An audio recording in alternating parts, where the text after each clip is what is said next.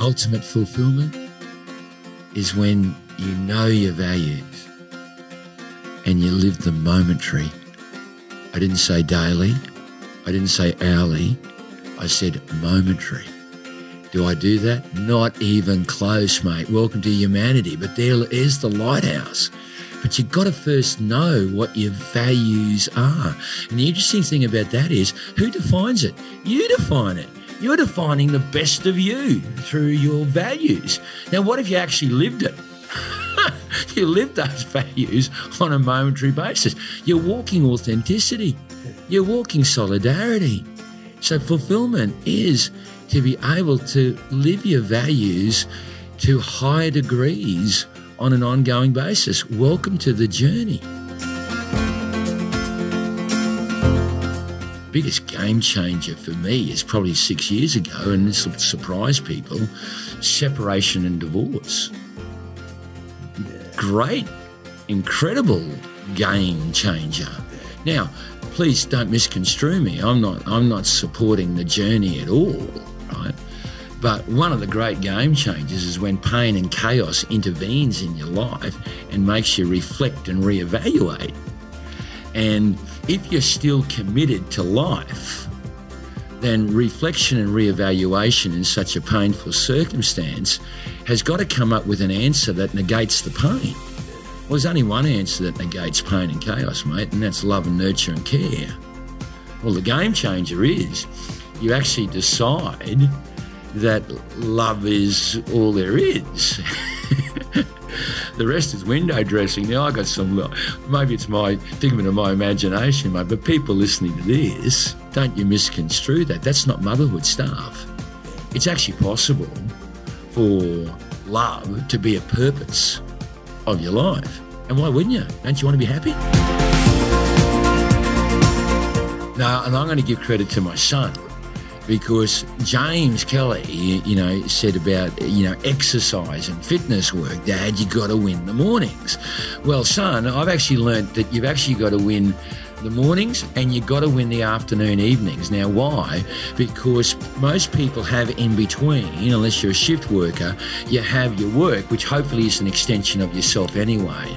So, guess what? Your fitness work, your meditation work, your reflection work, your re-evaluation work, you've got to do that in the mornings or you got to do that in the in the afternoons. So I love getting to bed before 10. Why? If I get to bed before 10 p.m., I'm waking up at 5. If I'm waking up at 5, I'm walking the reaches of the Brisbane River between 5 and half past 5. I've got my little meditation spot there, get into the right state for the day. I'm up at Joey's the cafe, starting to do some work up there and get my mind around the day, having a really, really beaut start to the day. And in the afternoon, around about 4 or 5 o'clock, I've got the exercise locked in. Welcome, dear people, and thank you ever so much for joining yet another episode of A Journey with Bernie. And let's get this party started, said Pink. Well, we have a party here because it's our first anniversary. April the 27th, dear people, was when we first launched episode number one of A Journey with Bernie. Don't you remember it? Ken Pakenham. If you've not heard that episode, get back there and have a great listen to an episode that truly launched the pathway of exploration of how you and I can become more loving human beings, how we can generate greater happiness from within and bring more meaning to our humble lives. Ken Pakenham did that in such a marvelous way. But so too, did the 34, 35, 36 guests that followed, and they've all added tremendous value to the journey. I'm so grateful to the 4,000 listeners now that seem to tune in for each and every episode, and I'm grateful to you for your patronage and support. We've learned a lot about life, but just as Chip and I did in the last three weeks, when we warned you, we were in Nepal having that magnificent trekking experience to Everest Base Camp.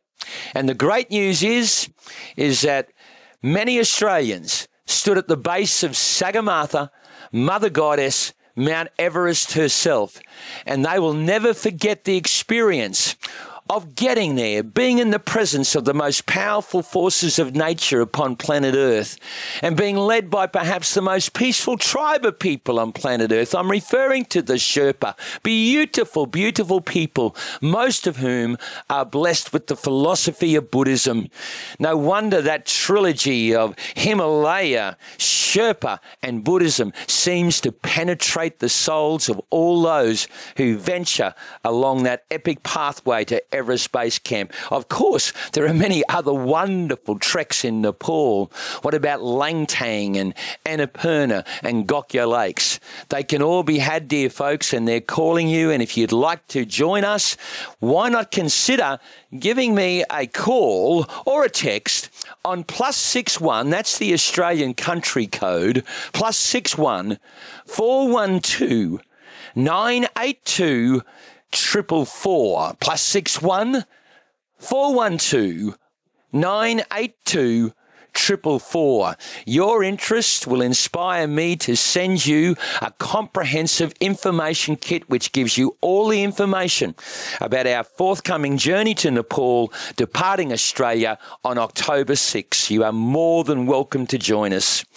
Something else that happened that was unexpected, not in Nepal, but when I came back, was a call from episode 30 Magnus Olsson. I knew that Magnus ran his own podcast, and it's a ripper, folks. M26 Fit. Find it on Spotify or Apple. It's about health and well-being. Magnus operates a little different to a journey with Bernie. He certainly interviews his guests, but he offers them 26 questions in 26 minutes. Well, you can imagine how that worked with me. I told him right up front that if I'm a guest, I don't think I can stick to the 26 minute process. And I didn't, dear people. And that's why his latest episode is M26 Fit interviews Bernie Kelly about love, happiness, and meaning. For you, that means that episode to some degree is a summary of all that I've learned from our past guests over the last 12 months. Questions like, what would you do if you knew you could not fail? What if you were Prime Minister? What are your greatest fears that hold you back? Do I have any regrets? I tell you what, he cut to the chase and dug deep, but I enjoyed every moment of it. And I think if you listen to it, I'll be surprised if there's not some content there that adds real value to your journey as well. So, this is what episode 37 here on A Journey with Bernie is all about. It's different.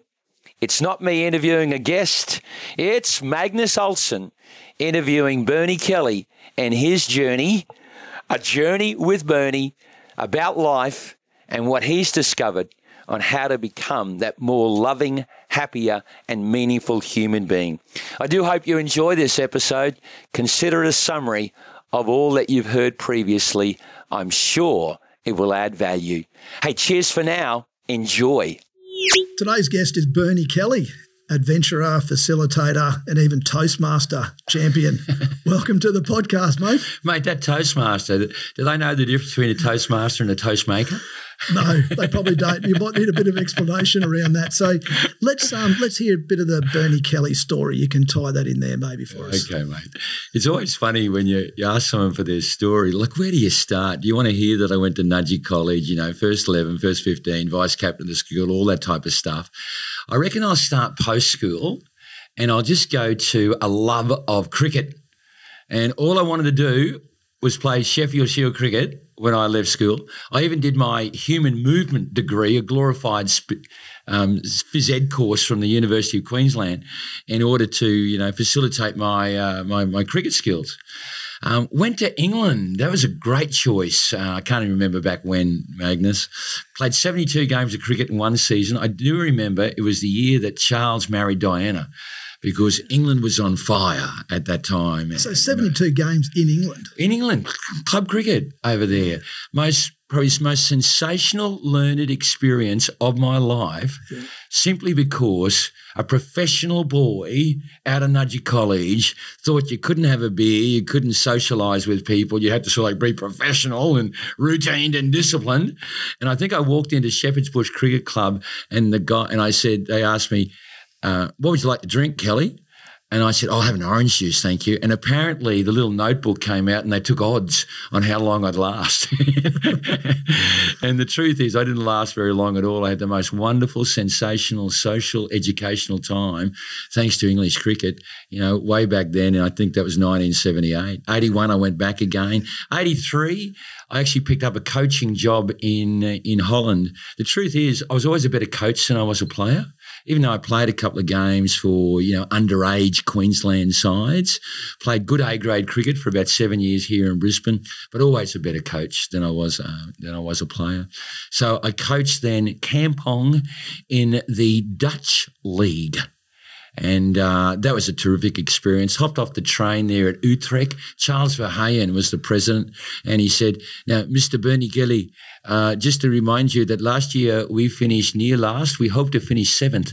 And I remember walking down the platform thinking to myself, who tells an Australian to aim for seventh. and so, lo and behold, we had a fantastic season. We finished up winning the competition, and they that's one of those like English soccer where you get promoted and demoted depending on where you finish on the ladder. And so, Kampong got promoted to the uh, the Hoofdklasse, I think it's called, the first class of cricket there in the Netherlands, and they were there for a long, long time. Yeah. So they were, they were great experiences. Did a human that human movement degree, got involved in the gym industry. Some people must have liked me early on because I finished up a junior manager. And how do they train you to be a manager of gyms? Well, back in those days, it was seminars. It was Tom Hopkins, The Secret of Writing Great Letters, Zig Ziglar, um, Dr. Dennis Waitley, The Psychology of Winning. And I'd pay my 95 bucks and go along to the Brisbane Park Royal to see these guys and think to myself, geez, I'd like to do that. That'd be fantastic. It's a different style of coaching.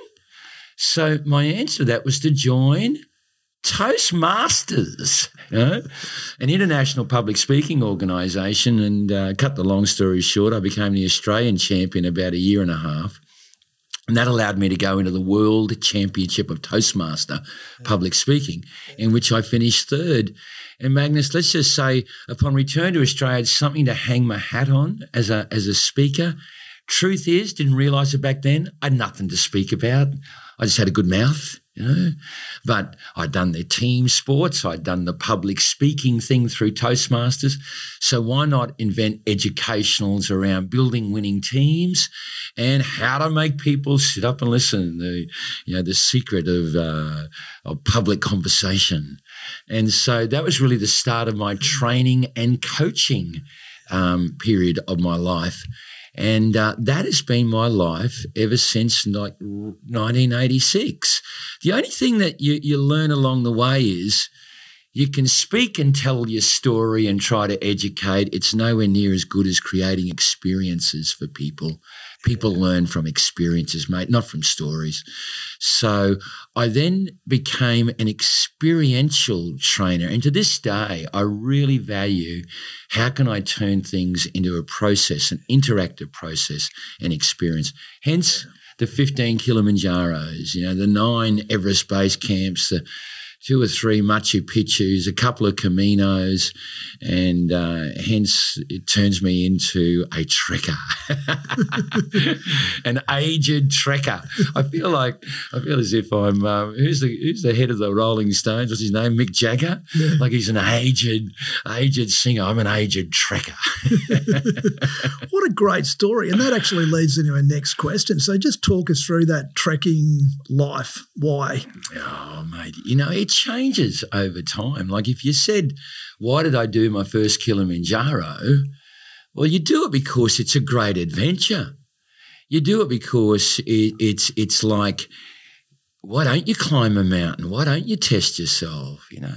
But now, totally changed, Magnus. You know, I go to Everest Base Camp each year, happy to take people there because I want them to experience the greatest force of nature upon planet Earth. Now, why? Because there's something liberating about learning that you are connected with people, you are connected with nature. Um, it means that you you you're so much there's something in you that's so much bigger than just seeing yourself. But you got to go there seeking that that connection. I had to laugh. I was only there two weeks ago, as you know, right? And I'm watching all these people trek to Everest Base Camp, and they're all locked in to their destination of the day. And they've got their poles out, and away they go.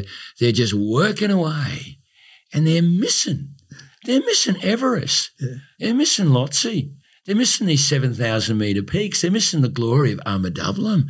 And they're not even feeling that incredible connection with nature that is a million years old that surrounds them. They're not even aware that they're in the presence yeah. of a million years. Well, mate, I can't go to those places and not seek mm. that presence because I want to be connected to something that's far greater than me, mate. Yeah. And that's why I trek. That's why I trek, you know. Yeah. And this fella here, we talk about quickly about goals – uh, I'm going to do two global treks a year for the next 12 years. I reckon these legs are got plenty left in them yet. And um, they'll be different treks every year, mate, because I want to experience that power of nature yeah. on this incredible planet Earth. What would you say the difference would be between Everest and that Nepal region versus Kilimanjaro in Africa? Yeah, really, really simple answer to that. One, it's easier to make. One's 5,400 metres, that's Everest Base Camp. Kilimanjaro is nearly 5,900 metres. But people don't understand altitude. It's not the altitude, the height that is your issue or your challenge. The actual challenge is the rate of ascent. On Kilimanjaro, mate, you're always on the way up. and so you don't get those opportunities to acclimatise Whereas you take eight days to go from Lukla to Everest Base Camp, and two of those are acclimatization days, and some of those days are down into the valleys and then up to a height that's much the same as where you started. Well, this really works with your body. And so you're a much bigger chance of making Everest Base Camp than you are Kilimanjaro. It, it's 400 meters difference, but despite that difference, you can. 98% of people are going to make Everest Base Camp. I tell you what the reason why they don't is because they shudder at the word Everest. And they've got this they've got this mindset around that Everest is is something really, really tough and hard. They're right. Mount Everest is. We aren't going there. We're going to 5,400 metres Everest Base Camp, which is that glorious place on the Khumbu Glacier. Yeah. You know. Wow. Now, game changer. What's game? a game changer for you? A game changer? You mean in my whole life? Yes. Oh, mate, the biggest game changer for me is probably six years ago, and this will surprise people separation and divorce. Yeah. Great, incredible game changer. Yeah. Now, please don't misconstrue me. I'm not I'm not supporting the journey at all, right? But one of the great game changers is when pain and chaos intervenes in your life and makes you reflect and reevaluate. And if you're still committed to life, then reflection and reevaluation in such a painful circumstance has got to come up with an answer that negates the pain. Yeah. Well, there's only one answer that negates pain and chaos, mate, and that's love and nurture and care. Well, the game changer is you actually decide that love is all there is. the rest is window dressing. Now I got some. Maybe it's my figment of my imagination, mate. But people listening to this, don't you misconstrue that? That's not motherhood stuff. Yeah. It's actually possible for love to be a purpose of your life. And why wouldn't you? Don't you want to be happy? Yeah. exactly. Yeah, no, it's a pretty. I've been through it as well. That's um, not the sort of thing you wish on anyone, but it's no, not at all, mate. No. Not at all, not at all. But I'm thankful for the journey You know, two people can get separated and divorced, and one can go into revenge and retribution mode and be unhappy all the rest of their life. And the other one goes, guess what? Part of the journey, you know, and it can be a catalyst for discovering more. Yeah. Well, why wouldn't you want to discover more through your hiccups and your errors of your ways, you know? Yeah. That's it. Just comes back into that growth mindset, doesn't it? Yeah, it does, mate. It does. Why are we here? Well, guess what? I want to maximise life. Yeah. Sounds like you're doing a pretty good job. I'm happy, mate. I'm I'm I'm pretty darn happy. you know. I, if you talk about one of the other challenges, then is you, you, the greater happiness is then taking control of monkey mind, and and reflection and reevaluation and discovering you've got a greater capacity to love then means well how do i maximize that capacity well you've got to take control of monkey mind mate Otherwise, bloody mind, which is a reflection of all past experiences, mental data, and you know memories, it'll just play havoc with you. Well, guess what? You've got to take control of that, manage it. Go and do vipassana meditation, then you might even learn to purify it. You know, there are some great meditation techniques out there that can that can really That can help assist, you to yeah. manage it. You know, yeah, yeah, yeah. Ah, fair enough. The M26 in 26, those 26 questions already. Wait, 26, 26 questions. And how long do I get to answer a question, mate? Well, idealistically, around a minute. Oh, mate, you know me. That's impossible. It's a challenge. so we'll start off. What's a vision board? I know that you've got one, and I know it's very dear to you. But uh, would you mind explaining that for us? well, on single uh, A4 landscape piece of page, it opens up my laptop. The page doesn't, but when I open up the laptop, there's the page. You know, everything that's on that board is the only thing that's important to me. But I tell you what, I clarify it every six months. It starts with the purpose why I'm here. Well, that's easy. I'm here to be love. Um, the mission is to be an angel of joy. Please don't put a religious connotation on that. Um, an angel of joy is to meet someone for two minutes. Can you put a smile on their face? Why not? What's the message? Love is all there is. The rest is window dressing. And then on the left hand side of the vision board is the complete corporate and commercial um, uh, working aims. But you've got to make sure that your work is an extension of yourself. That's why your life principles and your values have got to be part of your vision board because don't do any work. Don't do any work for money. That's a shit way of living, right? Do work because it's an extension of what your values are and, and who you are. And then your work is um, is you. It, it allows you to be the real you. Got to have family goals in there, mate, health goals in there. You know, all my tricks are on there. If it ain't on the vision board, Magnus, it doesn't count. Here's the interesting thing about the vision board. Ready? Is when I'm not doing when I'm doing stuff that's not on the vision board, I get this bloody little mind thing at the back of my mind. It goes, eh, eh. What am I doing this for? What a waste of time.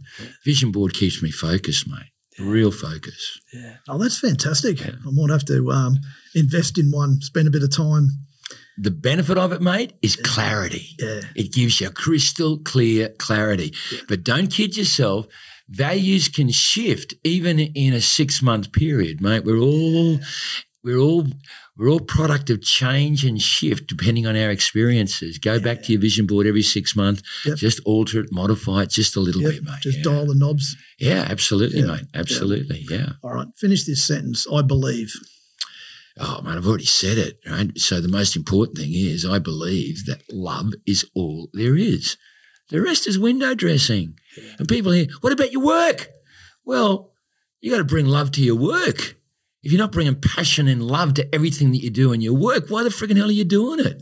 You know, Exactly. in my case, it's a little bit easier because I'm hanging around people, I'm coaching people. But if I love them so much, then I even work out how can I do my coaching in a way that's going to be greatest potency. And I discover so much then about how to be potent. But that's actually born out of love is all there is, the rest is window dressing Yeah. you know? So it's got to it's got to pervade all aspects of your life. Am i love always of course not. Welcome to humanity mate you know? And i even enjoy catching myself when i'm not you know? Like today i was with beautiful albany creek state high school had four half hour talks to grade 11s and grade 8s. And I come to the fourth session. Guess what? I've done three in a row. I've really let it rip on the kids. They're all loving it. And one kid in grade 8 makes this noise and I lose it. And I come, I'm driving home and I'm just saying, why the heck did I lose it? There's no need to lose it. Just let the kid make a funny farting noise, mate. It's okay, you know? But I lost it. Love is not all there is in that moment. You know, welcome to humanity. Yeah. I love the fact that we can be these things in greater degrees. Yes. That's the, mate, we are these things to a degree. Yeah. Can we be it to a, greater degree? Absolutely. Welcome to the journey. Yeah. Vision board. Yep. Continuous improvement. what are you passionate about, Bernie? Yeah, I'm passionate. I, I know. Here we go, mate. Just passionate about life. Yeah. I was going to say you can you can see that. Well, buddy, surely, why the why you wake? Why is anyone waking up every day if they're not committed to maximising it? But to maximise it, you gotta you gotta let go of past. Past. Urgh, I'm going to get the psychologist. They're just about to ring you, mate. Ready? Past is irrelevant. The only thing that's relevant about your past is what you give meaning to. If you give meaning to the past, guess what? You're going to live it today. But if you say it about your past, it's just all part of the journey, then guess what? You can wake up today and maximize this moment today. You know, just be careful. Now, this will sound paradoxical to what I'm saying. Be careful of your vision board right? Because your vision board is only created through the paradigms of your past. you can only see for your future what your past experiences allow you to see. Yeah. And I know that the gods have a right to interfere with my vision board at any time, in which case Yeah. my value has got to kick in. And the value is um, just know that um, everything is impermanent, mate including all my goals set. They're not necessarily going to be carried through. And um, the challenge is when I get the curveball, how will I respond? How will you play it? How will I maximize it, mate? Even the new, the new environment, the new circumstance. Know, that increase the experience as well, because obviously the more experience you've got, then the broader your knowledge base is. Well, you mate, you get great experiences then too because you're not dwelling upon oh poor me, poor me. Guess what? Three days of bad weather, you know, stopped me from going into the Himalayas and really upset our plans, which it which it has done. You know, well, you know, then how do you maximise the three days while you're locked into a little Nep- Nepalese village? Go out and play cricket with the kids. You know, go and go and spend great time knowing the fellow participants that are on the trip with you, but don't sit still and dwell. Yeah, You know? exactly. Yeah. What activities bring you joy, Bernie? Well, mate, geez, mate, I've already, I reckon I've already done the podcast in the first five minutes, mate, because I'm repeating myself. Um, reading. I love to read. I have one of my values is clearly thirst for wisdom. Yeah. So how I read, how silly is it that people read five minutes before they go to sleep? I, I don't take the book to bed, you know. Some people can take the book to bed and then read for a, a prolonged period of time. Yep. I can't. It just knocks me off. So what I do is, mate, wherever I go, I carry the book. Which book are you carrying at the moment? Right at the moment, Sapiens, like, oh, Yuval Noah. I can't even remember his surname. I just know that he's professor of anthropology from the University of Jerusalem, speaking about the history of humankind. It's a mind blower. And I'm going to say to people out there, compulsory, you got to read it. You got to understand why we have the world evolved in the way that it has today. I'm not saying he's right, but I tell you what, the guy's got information and he's got a great story and he paints the picture really well. You know, I'm learning so much from him. You know? Yeah. Yeah. Awesome. The importance of routine for you. Win the mornings. Oh man, uh, you said win the mornings, right? That's because I gave I bloody gave you that one the other day, mate. So you're quoting me, right? No, and I'm going to give credit to my son because James Kelly, you, know, said about you know exercise and fitness work. Dad, you got to win the mornings. Well, son, I've actually learnt that you've actually got to win the mornings and you got to win the afternoon evenings. Now, why? Because most people have in between, unless you're a shift worker, you have your work, which hopefully is an extension of yourself anyway. So, guess what? Your fitness work, your meditation work, your reflection work, your reevaluation work, you got to do that in the mornings or you got to do that in the in the afternoons. So I love getting to bed before 10. Why? If I get to bed before 10 p.m., I'm waking up at 5. If I'm waking up at 5, I'm walking the reaches of the Brisbane River between 5 and half past 5. I've got my little meditation spot there, get into the right state for the day. I'm up at Joey's the cafe, starting to do some work up there and get my mind around the day, having a really, really beaut start to the day. And in the afternoon, around about 4 or 5 o'clock, I've got the exercise locked in. And uh, guess what? When I'm out of routine, mate, I know it. I know it. That routine's a, a, a, beauty to me, you know. That sounds like a cracker. And up at Joey's not a bad spot for a morning coffee either, is it? Mate, guess what? Uh, they love me so much up there. They don't even take other other people, other clients to my spot in the corner up there. so you've got your own seat. Thank you, Joey. You're beautiful people. Name a few things that you do consistently. Um, well, the exercise is is one. I, I in in truth, I'd love to say I want to do it more consistently, but the aim is six days a week. Right? I believe in this in the seventh rest. My, my body at my stage of life needs a rest in those days, but that can be a long walk. It could be the Kangaroo Point loop walk. I regard that as a recreational piece of exercise, the 6.6K walk. Um, but intense exercise. I'm talking about going down to Harry's and doing the boxing down there, boxing class. That's intense. Um, going to the gym where I've met you, even our little local gym here in our Riverscape uh, unit apartments. Um, hot yoga for me, mate. That's intense. um, the park run on a Saturday morning, 5Ks. These are intense pieces of exercise. So, um, they're they're mandatory to me. The meditation on a daily basis is is mandatory for me. Do I always get there? No. Welcome to humanity. I'm not going to um, roll myself up because I don't, yeah. but that's what I seek. Yep. Yeah. The role of good nutrition. What's that look like for you? Well, First of all, people uh, think about eating well, and I uh, love people who say to me, "Oh, it's all about balance," and I just say that's bunkum. Oh, let me say what I think over here. If you love your body, you ain't gonna fuel it with crap, right? What's crap? Anything that's processed, it's crap, right? Your body wasn't meant to have all of that processed food. It was meant for bloody veggies and fruits. It was meant for the legumes and the nuts, a little bit of protein that can come through many, many different ways. I'm not 100% sure where fish stands in it all. I just, I got a feeling that there's so many darn fish in the ocean until we worked out a way to outfish them. And now we've got a problem in the ocean. But there's so many fish in the ocean, I reckon they were meant for our protein supplements. So, man, I'm big on the salmon. I've excused myself in the salmon. I've almost let go of chicken, you know, mate.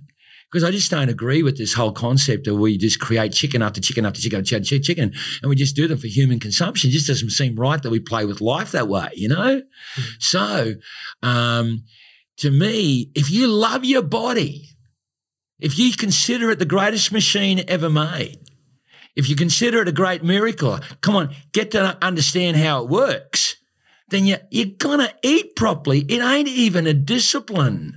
You know, so so I just find it pretty darn easy yeah. to eat really well. Yeah. yeah. Uh, I'm glad to hear those views on there. So very another passionate topic by the sound of it.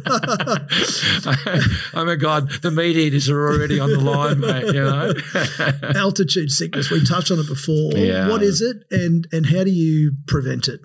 Um, well, first of all, you, you, you acclimatize. Acclimatize means that as you're as you're climbing to the greater heights, it's the it's the tortoise that wins the race, mate. You got to be the last to arrive every day if you're moving into into altitude. Um, things like Diamox which is a prescribed antibiotic that can help, but so too there are herbal um, uh, supplements that you can take that supposedly also also help. But you take that Everest Base Camp, two acclimatization days mean that we go to a greater height, but we return to the lower height. So this management allows us to go to over 5,000 meters. And if you're managing your body well, you're managing the acclimatization process well, you're going to make it, mate. You, you, 98% make Everest Base Camp. Yeah. right? 60% make Kilimanjaro. Right? Okay, it's an interesting statistic. It is. It is. You know, or there or thereabouts. You know, so uh, altitude is that decreasing oxygen. I think it's around about five thousand meters. You're almost down to fifty percent to sixty percent of the oxygen that you're breathing in at sea level. Well, how does the body respond to that? It's it's all about respiratory and, and cardiovascular differences now, and you need to manage that. You know, Is there anything people could do if you were? Because obviously, I'm taking the the trek with you, You to ripper, base camp You in October, ripper. which I'm mm-hmm. massively looking forward to. Yeah. So, apart from scaling up and down a few hills to get a bit of training in, is there anything that I could do to? Mate, just look between your knees and underneath your ribs and make sure that is hardcore. You know, make sure that quads and those hamstrings are as strong as and as powerful as, because there's plenty of steps. Don't go up steps one at a time. Don't you ever let me see you taking an elevator in the next six months, mate, right? No elevators, no lifts. You got to walk, walk, walk, walk, walk. When you're going up steps, take two steps at a, two, two steps at a time. For those that, that find that hard, just make sure you're taking the steps. Yeah. Um, if you can run five Ks in around about 30 minutes, guess what? The, the hammies and the quads are, are strong enough to be able to, you know, to handle it. That's a good thing, you know.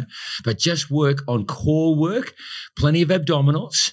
And don't forget the lower back too, mate. You know, get a good balance between uh, abdominals and the strength that's in your back. Yeah. Okay, good advice. What's Yeah. been your most memorable trek? Yeah.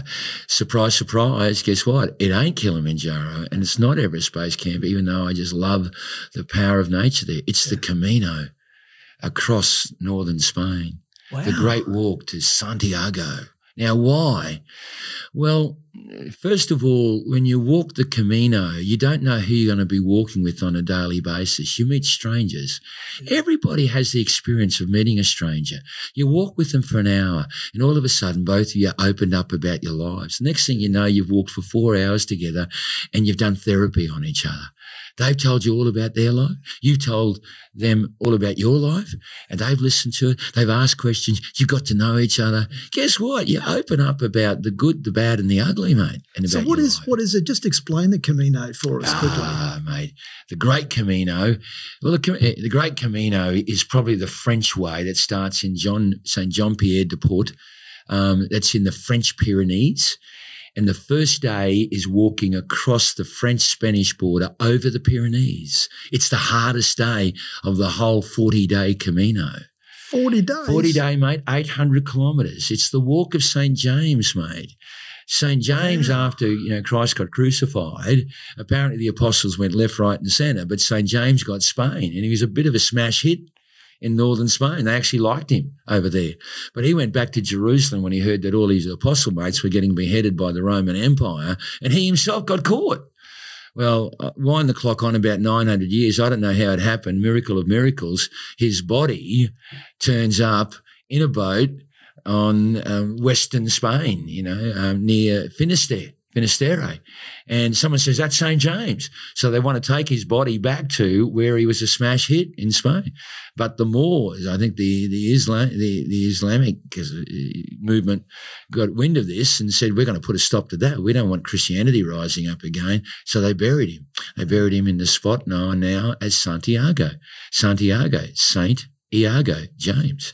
Wow, very educational. And so- Thanks for that. So, so the pilgrimage walk is Yep. you come to honour St James, whose body is buried Yep. at the Cathedral of Santiago. Wow. 800 kilometre walk, mate. Yeah. Yeah. Hey, the other good news is you stay in the albergues where all these dormitories that you're staying with all these people over there. And at the bottom of the albergues are cafes where they give you two meals for 10 euros and a bottle of red wine. Who are you going to share it with? Fellow walkers. This is where it's, it's one of the great things of humanity, you know? But all along the way is this pilgrimage walk with every little church and village got these um, icons of religiosity. It invades your soul, Magnus. Sounds epic. Change of pace. Define fulfillment. Oh, I got a good answer for that. Ultimate fulfillment is when you know your values and you live the momentary. I didn't say daily. I didn't say hourly. I said momentary. Do I do that? Not even close, mate. Welcome to humanity. But there is the lighthouse. But you've got to first know what your values are. And the interesting thing about that is who defines it? You define it. You're defining the best of you through your values. Now, what if you actually lived it? you live those values on a momentary basis. You're walking authenticity. You're walking solidarity. So fulfillment is to be able to live your values to higher degrees on an ongoing basis. Welcome to the journey. Yeah. Yeah. The greatest decision you've ever made. Greatest decision I ever made is to love life fully and to embrace and know that I am already walking love. And the only thing that stops me from being it is the distractions on a daily basis. Monkey mind. I'm already a good, wonderful, loving human being. I'm already there, except I bought into all of this stuff that's around us. I bought into what monkey mind has bought into, you know, and it keeps on interfering on a daily basis. Got to manage the bugger. Got to purify the bugger. Because guess what? The more and more I manage it and I keep it out there and only let it in when I want it in, the more and more I, I can be walking, walking love, you know.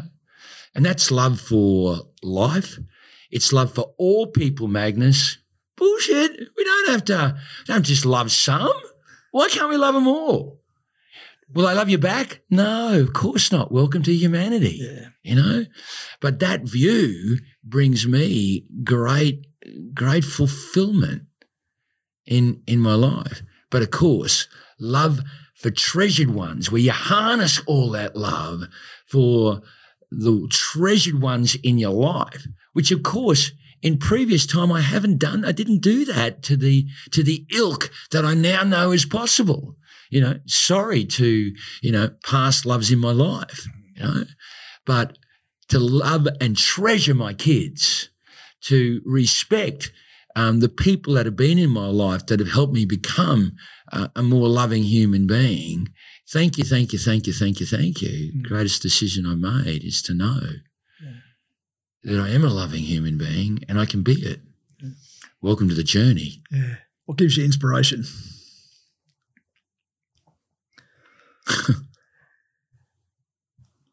My attitude towards life. I- Mate, John Buchanan, the great Australian cricket coach, Yeah. once said, or once was asked, he said, how do you how do you inspire Queensland rugby league side to win the third state of origin when they've already won the first two? And he said, Well, first of all, I've never inspired anybody. And the interviewer said, well, Yes, you have. He said, You won 72% of your games as the Australian cricket coach, which is a better coaching record than the great Manchester United coach, I've forgotten his name, and Vince Lombardi from the Green Bay, Green Bay Packers. And he said, Well, no. He says, What great coaches do is they, they paint pictures of possibilities in their players' minds, and the players buy into that picture. and they inspire themselves. Yeah. Well, guess what? When I say I inspire myself, because that's because I'm always painting the picture and I'm giving it more colour and I'm repainting it. You know, every six months, go back to the vision board, paint the picture again, Bernie. And I look at that picture and I go, God, that's an inspiring life. Can I be it? Yeah, good answer. What's your greatest fear, Bernie? Ah, my greatest, my, I, I have two fears, right? And it doesn't win. They don't win. And I'm not saying that to be, oh, aren't I good? That's not ego speaking. My greatest fear is, is that not to maximize my life or to move far enough down that pathway to whereby I can say, geez, I gave it a red hot go. You know, I don't want to be a person who pulled up well and truly short. I'm okay with pulling up short, but only just short of the hole. Right? And the other, the other fear is not to love deeply. I don't, I don't, I just don't want to, I don't want what I see floating around, people just existing. And guess what? Half the people I know are married are just existing. and I'm not saying that demeaningly. They're just hanging in. And they're hanging in because what? They have to? You know? I don't want I don't want that. Guess what?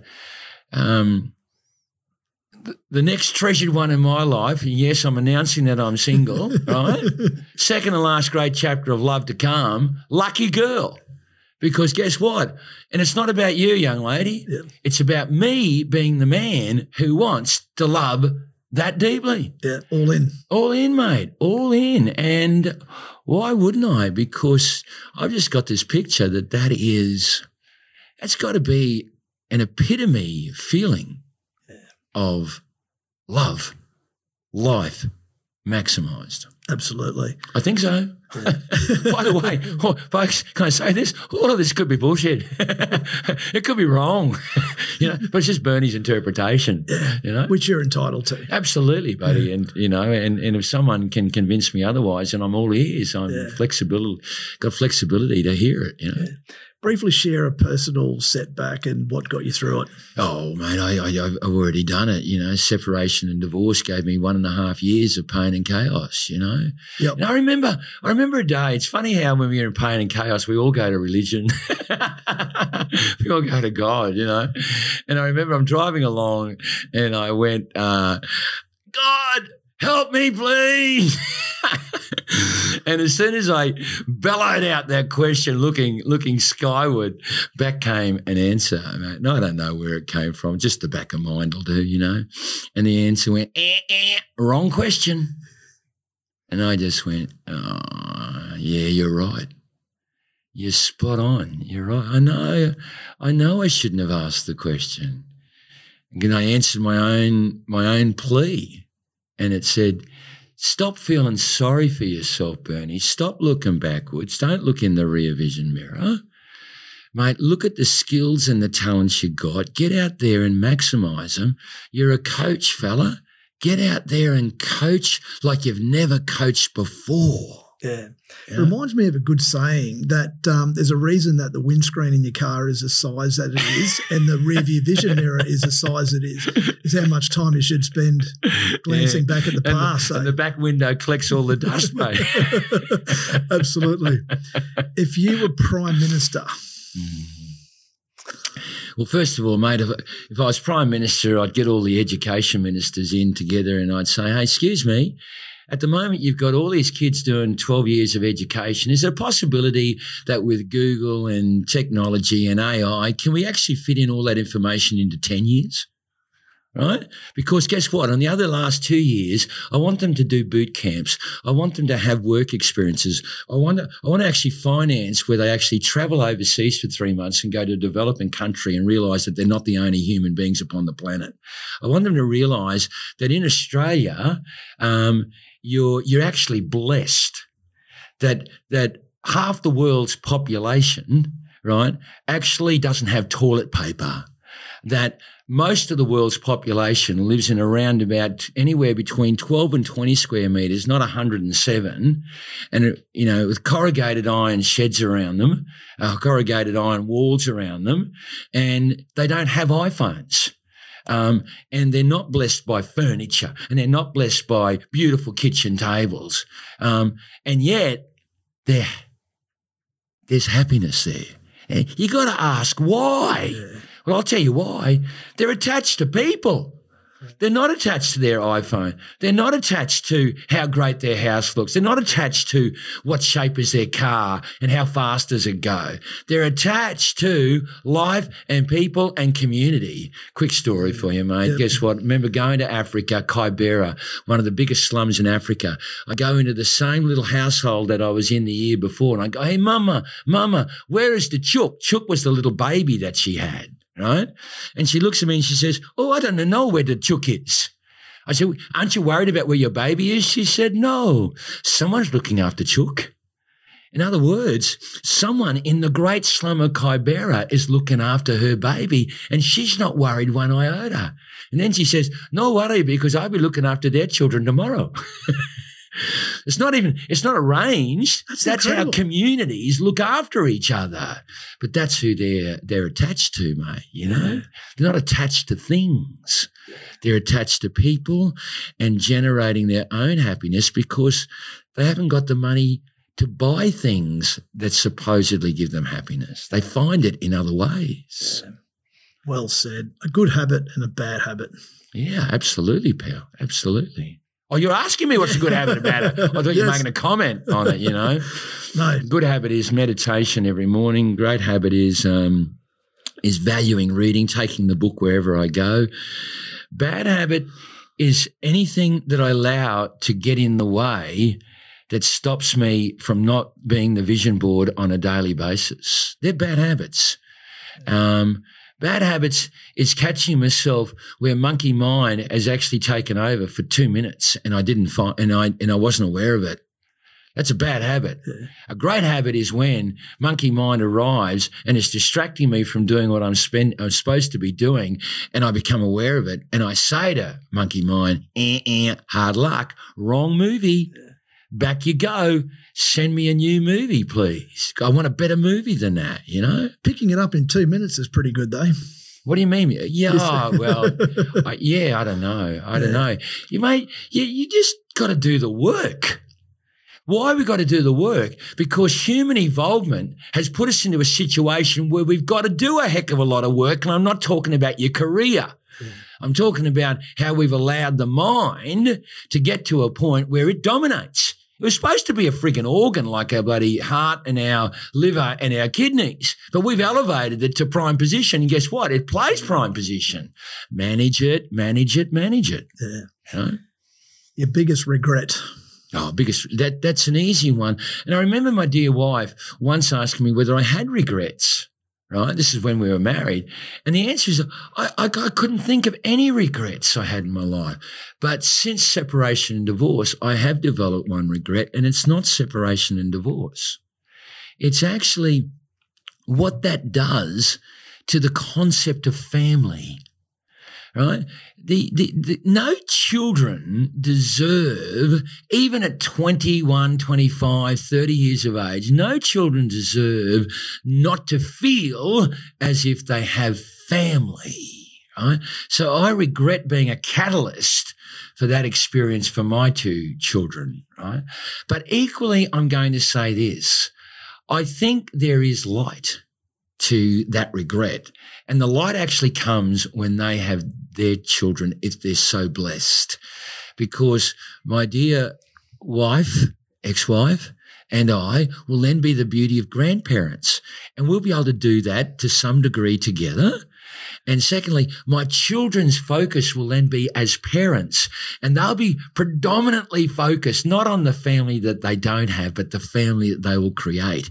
And good news is they will create a more beautiful family because they will have learnt from their parents. 100%. yep, I agree Oh, I'm, wholeheartedly. I'm hoping that's the way it goes. I, I could have it wrong. the best advice you've ever received. Yeah, best advice. Oh, it, it, Oh, mate, you're asking me to call upon books that I've read. I'm just going to go to a podcast recently, and forgive me, Magnus, it's not episode 30 with you.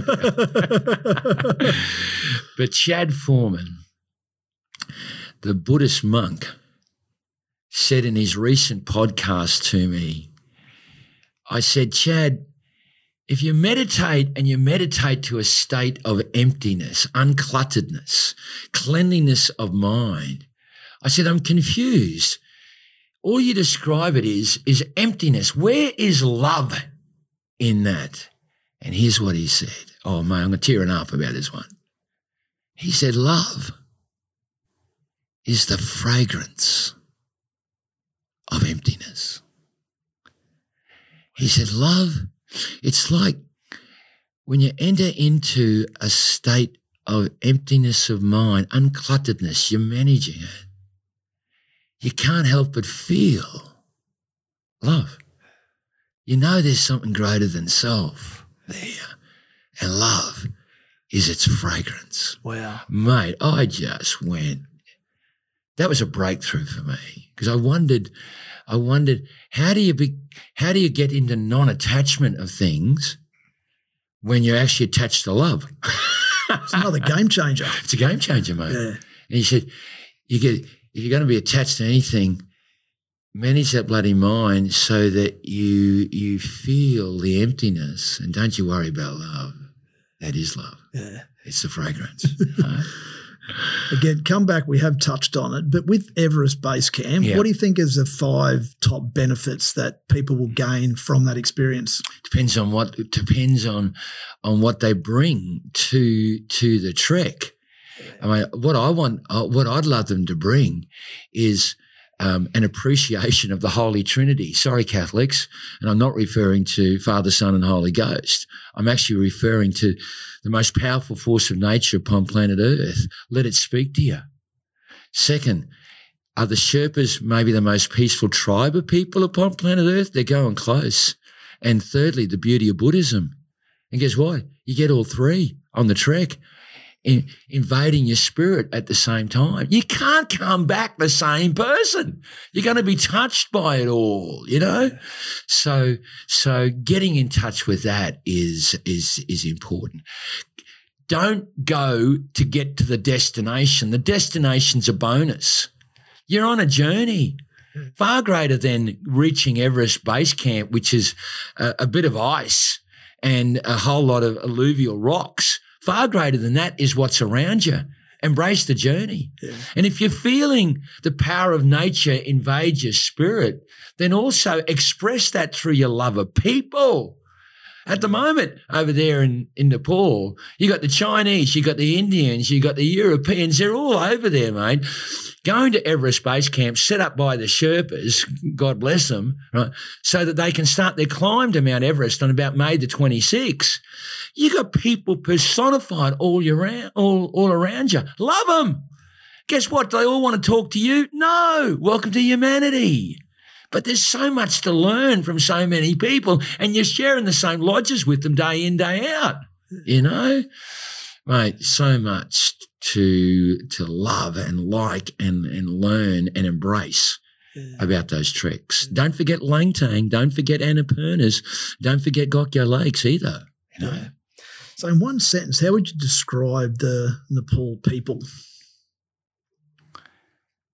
beautiful, calm, peaceful, humble,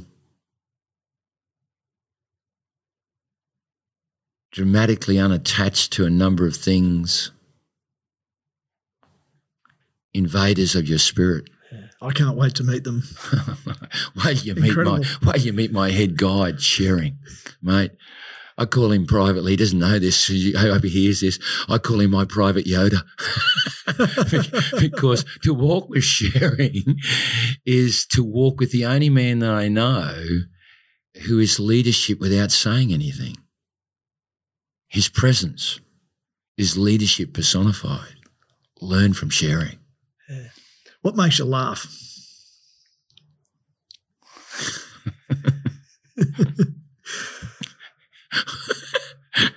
What makes you laugh, mate? What makes me laugh? That question. Pass, come back to it. what sort of level of fitness? I know we touched on it earlier that you're going to need mentally and physically to take on board that trek to base camp, do you think? Mate, you're already mentally ready for it if you just approach Everest Base Camp day at a time. Go for the journey, not the not the not the not the destination. If you go for the destination, mate, you're going to let ego.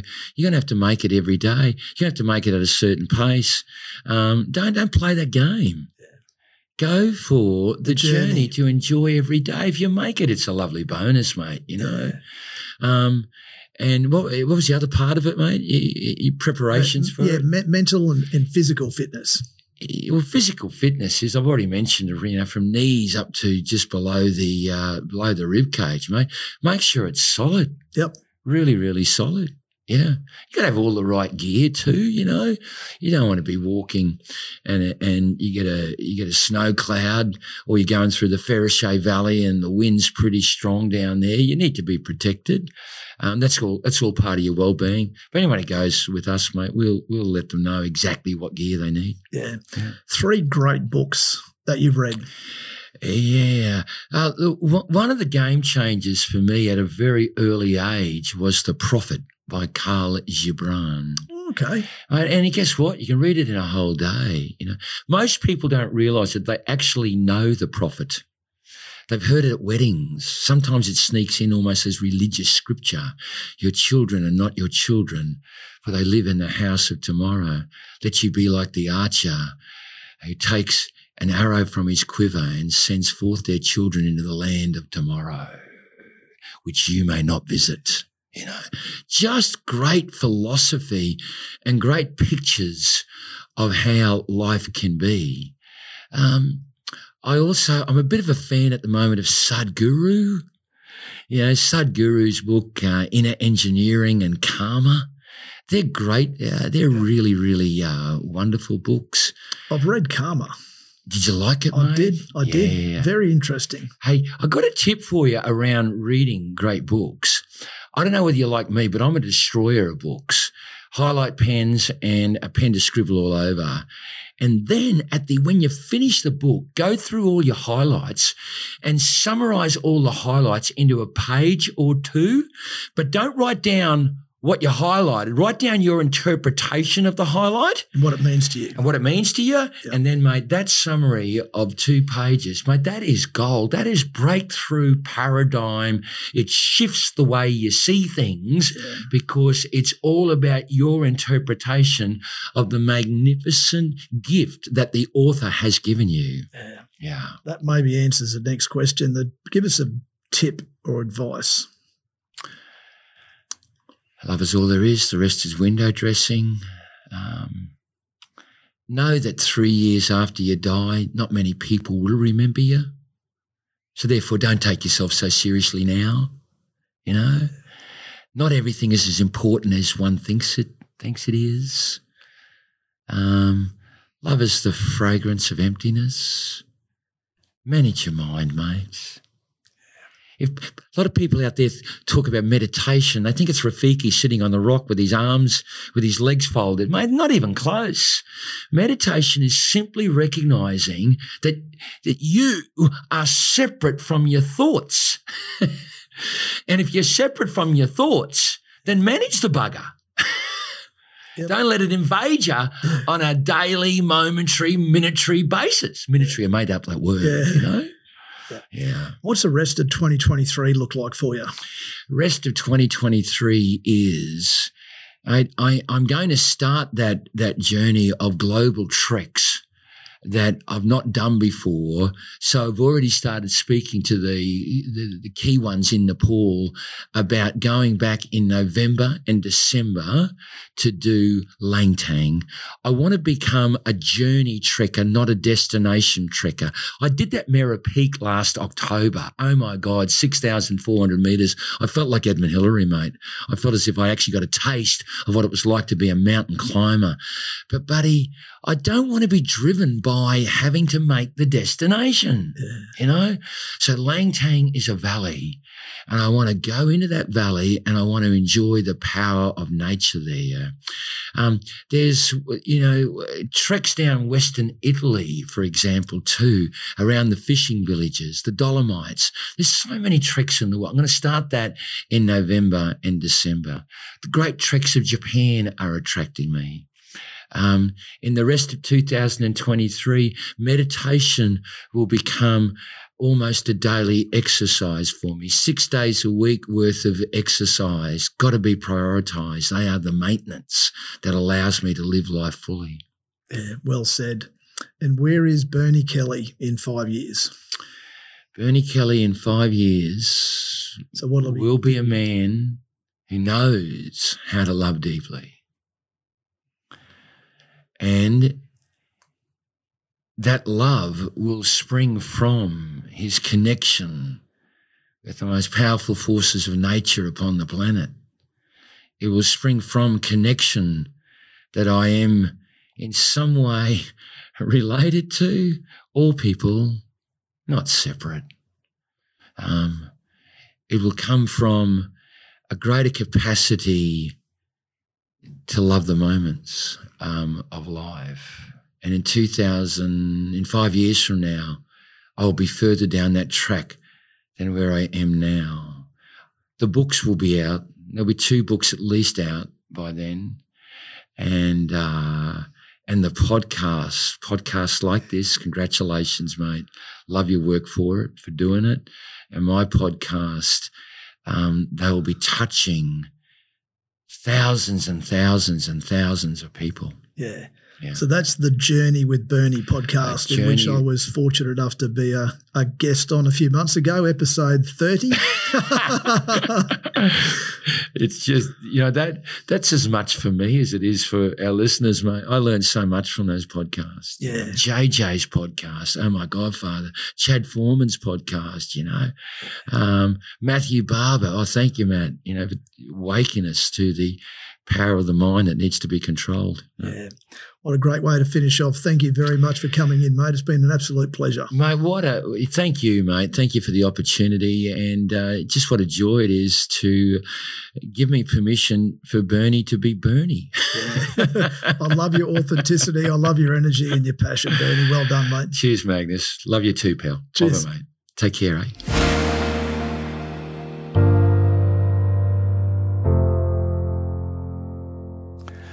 Well, gee, dear people, you've copped a Bernie hiding today. I hope you enjoyed that episode with a difference. Thank you, Magnus Olson, for putting me in the other chair and making me fully aware of what my guests experience. But I did enjoy it, and I hope that you, the listener, really enjoyed some of the content. Please remember, folks, they're not just my thoughts, they really are my take home pay from the 36 guests over the last year that have embraced a journey with Bernie, and haven't they taught us so much?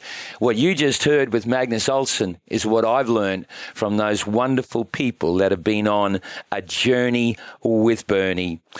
Dear people, thank you ever so much for your patronage. Thank you for your support. Hey, and just remember.